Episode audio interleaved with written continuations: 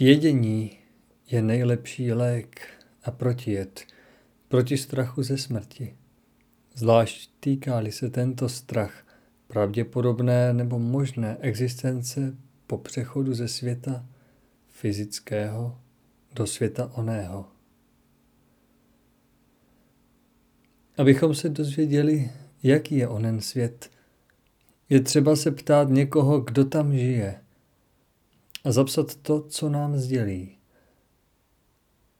Tak vzniklo toto dílo.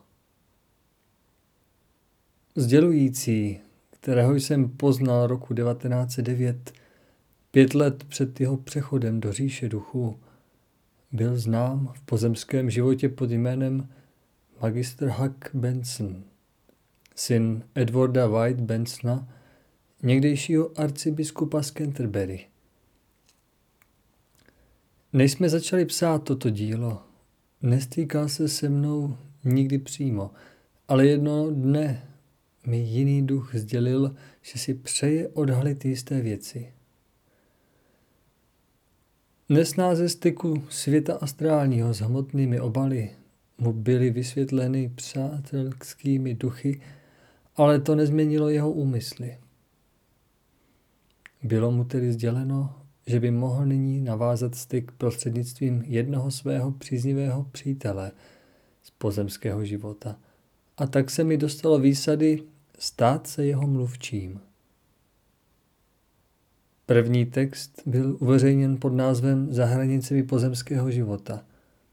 Druhý pod titulem Neviditelný svět. V prvním podávám všeobecný popis své smrti a svých putování v různých oblastech světů. V druhém líčí důležité a zajímavé podrobnosti, o nichž se dříve zmínil jen stručně. Například se v první části zmiňuje o oblastech horních a spodních. V druhé popisuje pak podrobně své návštěvy těchto oblastí. Každý z obou textů je uzavřen sám do sebe ale první je druhým rozveden a dohromady tvoří celek.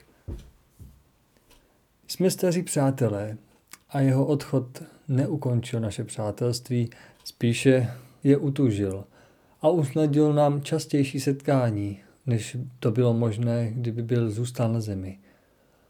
On nepřestává opakovat, že je šťasten, že může přicházet na zem normálně a přirozeně a odhalovat podrobnosti svých zážitků, v mimozemském světě. Být někým, kdo, ač zemřel, přece mluví. Anthony Borgia